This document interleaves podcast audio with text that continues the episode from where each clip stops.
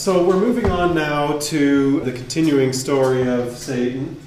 And we're moving on to the point at which it becomes very clear that the story of Adam and Eve is being linked up with Satan, such that Satan now is being understood to have been the serpent in the story in Genesis. In Genesis itself, there are no references to Satan, there are no references to an evil personified figure, there are no references to the devil, there are no references to a fallen angel. But nonetheless, this figure of the serpent in Genesis comes to be linked up intimately with the story of Satan. Now, there's a few issues I want to raise before we get into unpacking the book of Adam and Eve that are worth asking consistently when we go through the course when we're encountering a different author expressing things about personified evil. The question, who is responsible for evil, has been a common one.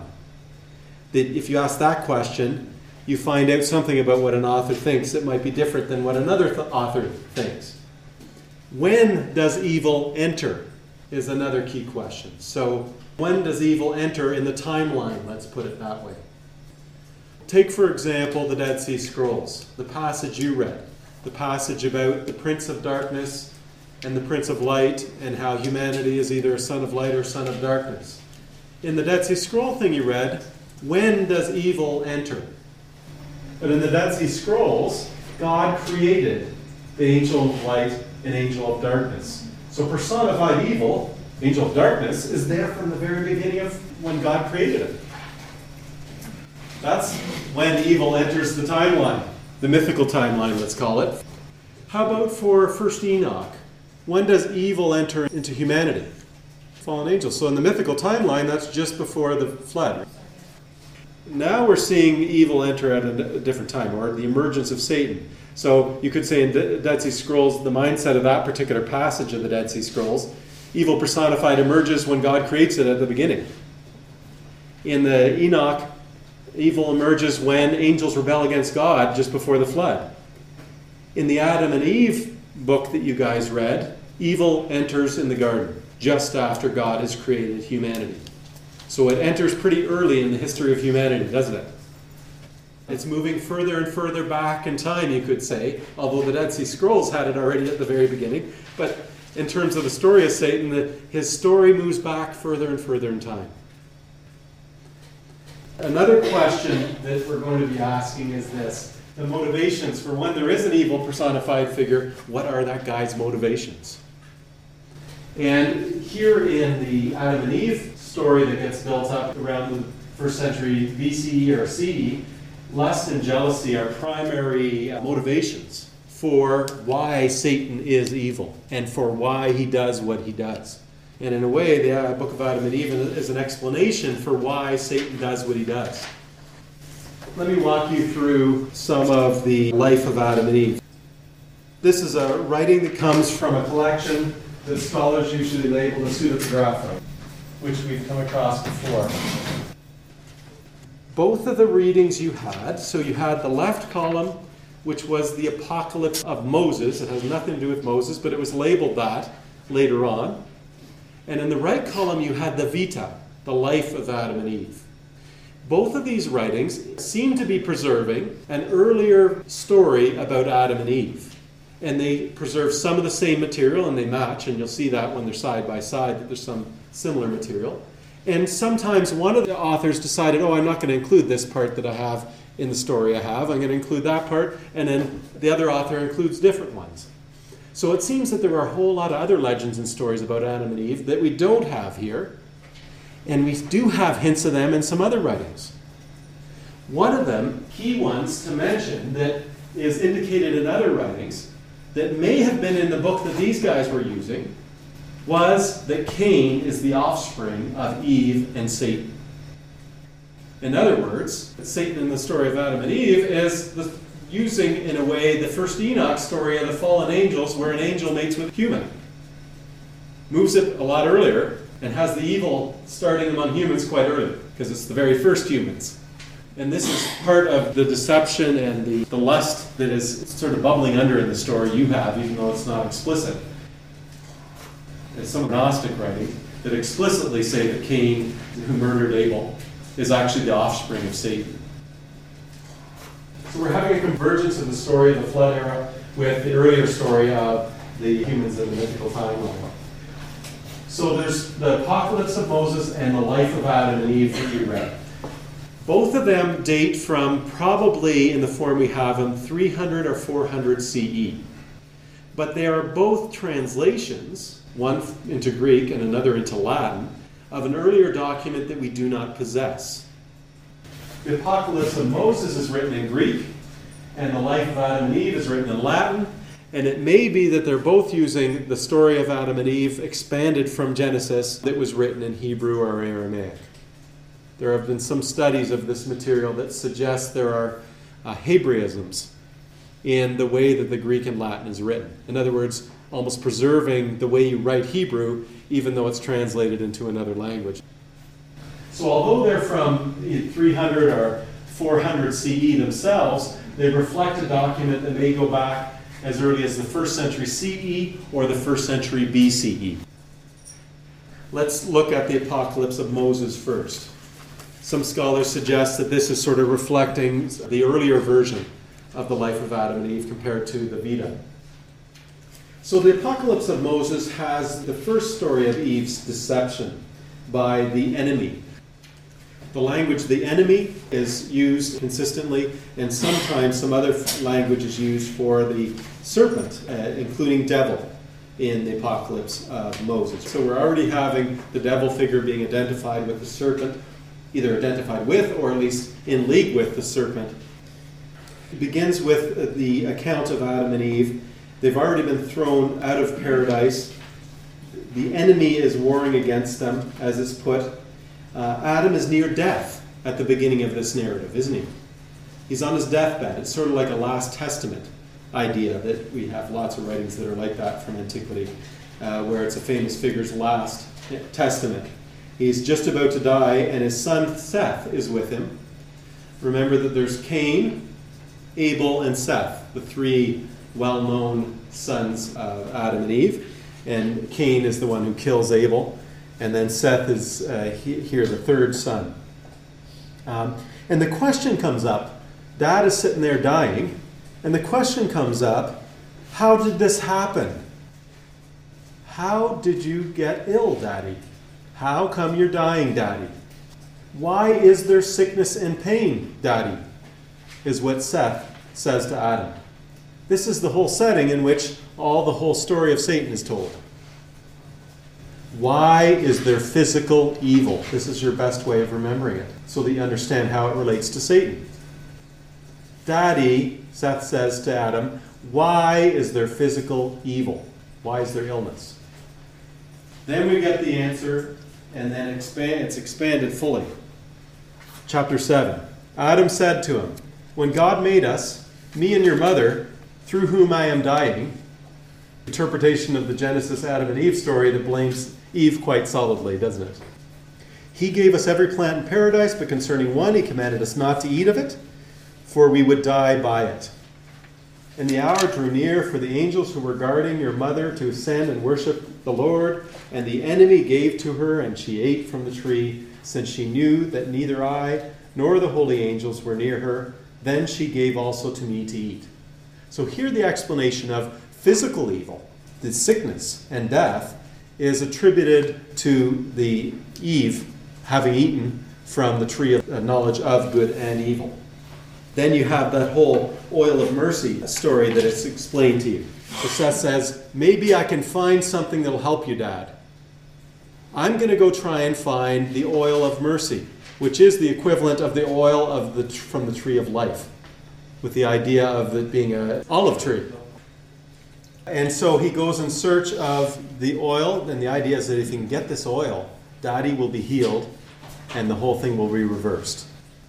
So on the way, he gets attacked by an evil beast. Later on, we get clear that the evil beast is also Satan.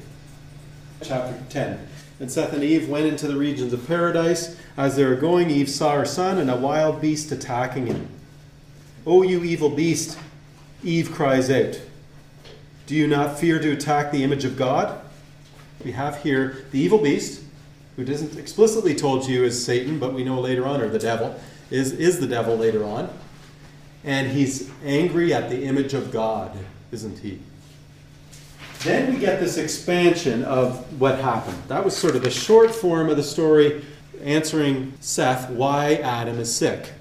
Your mom made me eat some fruit. Then we get it expanded by Eve herself, don't we? Look at chapters 15 and following, which is the more substantial section, 15 to 30, where it's her story of the deception by the serpent that is the enemy and that is identified explicitly as Satan at times here. So, this is the first expansive story that links the serpent in Genesis with Satan. Listen, all my children. So, Eve's sort of lecturing to all her kids. Now that dad's gone, let me tell you what we need to learn from all this. Listen, all my children and my children's children, and I will tell you how our enemy deceived us. It happened while we were guarding paradise, each his portion allotted from God. So Eve had a portion to take care of, and Adam had a portion to take care of, is how it's going here. Now I was watching my share, the south and west, and the devil came into Adam's portion, where the male animals were, since God divided the animals among us, and all the males he gave to your father, and all the females to me, and each of us kept his own. And the devil spoke to the serpent. The devil, who later is identified with Satan, so we're getting those two terms used, goes and speaks to the serpent in Adam's territories. And the devil spoke to the serpent, saying, Rise and come to me, and I will tell you something to your advantage. I'm going to tell you something that will help you out, snake. Then the serpent came to him, and the devil said to him, I hear that you are wiser than all the beasts. So I came to observe you. I found you greater than all the beasts, and they associate with you, but yet you are prostrate to the very least. Since you're so wise, uh, why do you have to be so close to the ground? Why do you eat of the weeds of Adam and not the fruit of paradise? So we're getting jealousy very prominent here. Satan is trying to get the snake jealous. The serpent said to him, I fear lest the Lord be wrathful. The devil said to him, Do not fear, only become my vessel, and I will speak a word through your mouth by which you will be able to deceive him. Then we have the next chapter there is sort of when it actually takes place, what, the, what they've just set up there. But we clearly have jealousy as a motivation that Satan tries to breed jealousy in the snake. But it turns out later on we find out the reason that Satan is opposed, why he's the enemy of God and the enemy of Adam and Eve, is because he's jealous. Jealousy is the ongoing issue that creates evil in this particular story. Lust comes in later too. Look at chapter 17. And immediately he suspended himself from the walls of paradise about the time when the angels of God went up to worship. Then Satan came in the form of an angel and sang hymns to God as the angels. And I saw him, not sure if it's a snake or Satan, bending over the wall like an angel. I think it's a snake now. They're sort of blurring the, the line between Satan and the snake. And that's exactly what, what you're supposed to get. And he said to me, Are you Eve? And I said to him, remember Eve's explaining the story, I am. And he said to me, What are you doing in paradise? I replied, God placed us to guard it and eat from it. The devil answered me through the mouth of the serpent, You do well, but you do not eat of every plant. And I said to him, Yes, we eat of every plant except only one, which is in the midst of the paradise, concerning which God commanded us not to eat of it, else you shall most surely die. So there it's actually quoting from Genesis. Then the serpent said to me, Eve, May God live, for I am grieved over you that you are like animals. For I do not want you to be ignorant. But rise, come and eat, and observe the glory of the tree. And I said to him, I fear lest God be angry with me, just as he told us. He said to me, Fear not, for at the very time you eat, your eyes will be opened, and you will be like gods, knowing good and evil. But since God knew this, Satan says, that you would be like him, he begrudged you and said, Do not eat of it. Here it's coveting and, and just jealousy over God's power and, and striving for God's power. Similar to the sort of thing we had in the kings of Tyre and the king of Egypt, claiming to be God and then falling, wanting to be like God, being the main sin and it's linked to jealousy, isn't it? But come to the plant and see its great glory, And I turned to the plant and saw its great glory, and I said to him, It is pleasing to consider with my eyes. Yet I was afraid to take of the fruit, and he said to me, Come, I will give it to you, follow me. This might be the, where Cain came along. We don't get it spelled out to us right here. And I opened the gate for him, and he entered into paradise, passing through in front of me. After he had walked a little, he turned and said to me, I have changed my mind, and I will not allow you to eat. He said these things, wishing in the end to entice and ruin me. And he said to me, Swear to me that you are giving it also to your husband. And I said to him, I do not know by what sort of oath I should swear to you. However, that which I do know, I tell you. By the throne of God, by the throne of the Lord, and the cherubim, the sort of angelic sort of figures, and the tree of life, I shall give it also to my husband to eat. So she swears, I swear, Satan, I will give it to my husband. Just let me have it now that you've enticed me to this point. Don't forbid me from getting it now that you've got me to this point. When he had received the oath from me, he went, climbed the tree, and sprinkled his evil poison.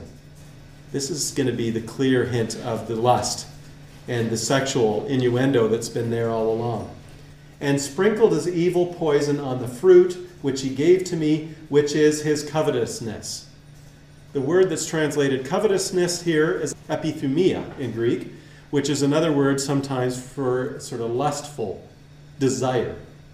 Coveting something, in this case, coveting sexually or coveting, is it coveting knowledge or is it coveting sexually? Maybe both. In essence, this is the fallen angel mating with humans, Satan mating with Eve, as well as tempting her to eat the fruit of knowledge of good and evil. For epithumia, for covetousness, for lust, for desire, is the origin of every sin. And I bent the branch toward the earth, took the fruit, and ate. That's when she realizes she's naked. She makes some skirts out of the leaves and all that sort of thing. But that's sort of the expansion of deception number one. I've already emphasized jealousy and covetousness and lust as the motivation associated with Satan. The whole story that we've seen here is really putting the blame on Eve. If we're asking who's responsible for evil, well, in the first Enoch story of the fallen angels, the humans seem pretty duped, don't they? They're not so evil. They're sort of tricked. The angels are the evil ones that introduce evil into humanity. Here, though, there's more of an emphasis on Eve, women, being to blame, and that obviously, if you know the history of how women are interpreted within some of these uh, contexts, you know this is sort of the beginning point of it, and, and it only gets worse. Let's go on to the second deception. So we have two main deceptions by Satan. And then with the second one, we get the expansion of why Satan's after humanity at all. So let's look at the Vita now. Yeah, the right column in your photocopy. Chapters 1 to 11. And let's look at first, before we get to Satan's whole dialogue, where he explains why he's after humanity. So, in the beginning of the Vita uh, of Adam and Eve, it's already again after the incident has happened, both in the Apocalypse of Moses and in the Vita. The narrative begins when the fall has already happened, when the Eve has already given the fruit to, to Adam. And in both cases, it's reflecting back on what has happened that tells us the story of the serpent being Satan and all that. In both cases, it's like that. It's a flashback. So in this case, we're at the point where Eve and Adam have already eaten the fruit and they're showing repentance. They're saying, Whoa, this is a major mistake. We're trying to get back on God's good side. We need to repent. Uh, they've been driven out of paradise as a result of what has happened. They're hungry. They don't know what to eat anymore. You know, they were in the Garden of Eden, but now they don't know what to eat. And Eve is once again blamed right off the bat. Chapter 3 And Eve said to Adam, My Lord, would you kill me? Oh, that I would die. This is how she's feeling about what's happened. Then perhaps the Lord God will bring you again into paradise. Maybe you can go back. Just kill me. For it is because of me that the Lord God is angry with you. So this Vita has the same line as the Apocalypse of Moses that Eve is mainly to blame for the introduction of evil. Sure, it's Satan doing things, but Eve has really went along with it far more than she needed to, so to speak. And so she's repenting, and in the midst of repenting, what happens? Devil comes again, and when the devil comes again, what happens? She gets had again. They're really underlining Eve to blame for all of this eh, in that respect. Sure, Satan's to blame, but Eve doesn't need to do this multiple times, does she? To be multiply dece- deceived by Satan. And that's what you have here in this narrative. So, chapter 9, it's the second temptation of Eve by Satan. 18 days went by, then Satan was angry and transformed himself into the brightness of angels and went away to the Tigris River to Eve. That's where she's mourning, right? And found her, she's standing in the water as a way of repenting, found her weeping. And the devil himself, as if to grieve with her, began to weep and said to her, Step out of the river and cry no more. Cease now from sadness and sighs. Why are you and your husband Adam disturbed? The Lord God has heard your sighs and accepted your repentance. And all we angels have entreated for you and interceded with the Lord. And he sent me to bring you up from the water and give you food which you had in paradise. God wants you back now. Now, therefore, come out of the water, and I will lead you to the place. Oh, shoot, she comes out of the water, and it's not. God hasn't said any of this stuff. The repentance is ineffective because she comes out. Look at uh, Adam here talking. Chapter 10 How have you again been seduced by our enemy, by whom we have been deprived of our dwelling in paradise? She cried out, saying, Woe to you, O devil! Why do you assault us for nothing? What have you to do with us? What have we done to you that you should pursue us with deceit? Why does your malice fall on us? Have we stolen your glory and made you to be without honor? Why do you treacherously and enviously pursue us, O enemy, all the way to death? So, why does Satan bother humans is being answered here, with Eve being the prototype of it all, right? Chapters 12 to 17 is where you get Satan saying, I'll tell you, Eve, exactly why. O Adam, all my enmity and envy and sorrow concern you, since because of you I am expelled and deprived of my glory. So the reason the angels fell from heaven in this narrative is different than the fall from heaven in 1st Enoch. The, the fall from heaven is going down to humanity to mate with them. The fall from heaven here is God kicking the guys out for refusing to recognize the image of God. Why do you pursue us? It goes on to say. And the devil replied, Adam, what are you telling me? It is because of you that I have been thrown out of there. When you were created, I was cast out from the presence of God and was sent out from the fellowship of the angels. When God blew into you the breath of life, and your countenance and likeness were made in the image of God, Michael, the archangel, brought you and made us worship you in the sight of God. And the Lord God said, Behold, Adam, I have made you in our image and likeness. And then Satan says, I will not worship one inferior and subsequent to me. I am prior to him in creation. Before he was made, I was already made. He ought to worship me.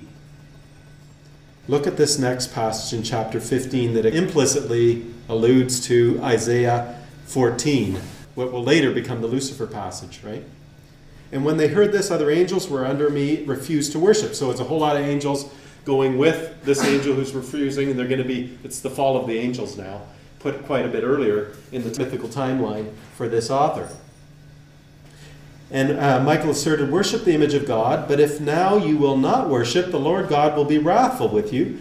And I, Satan, said, If God be wrathful with me, I will set my throne above the stars of heaven and will be like the Most High. That phrase right there is almost quoting from passages where the kings are described in Isaiah and setting their throne above God uh, and, and putting themselves up in that way. Isaiah 14 13 is the one to look at uh, for that. So they get expelled out of heaven for this reason. So it's a different reason than what we had in 1st Enoch.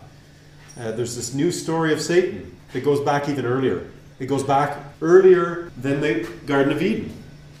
So not only has the story of Satan been put back further in the timeline, instead of it being just before the flood, fallen angels come down and introduce evil, it doesn't happen just at the flood, does it? It goes back to the story of Adam and Eve in the garden. That Satan introduced lust and covetousness to Adam and Eve, the first humans. But it goes even further back, we get with this one, isn't it? It's even before that that Satan's whole motivation for doing everything he does got established. It's just when Adam and Eve were created and when they were just brand new that this angel refused to worship. And that other angels joined him in saying, No, we're not going to worship this new creation. We were there in the first place. We are superior to that image of God, Adam and Eve. Uh, and so you can see how it's getting pushed back in the timeline. The story of Satan's going further back in the mythical timeline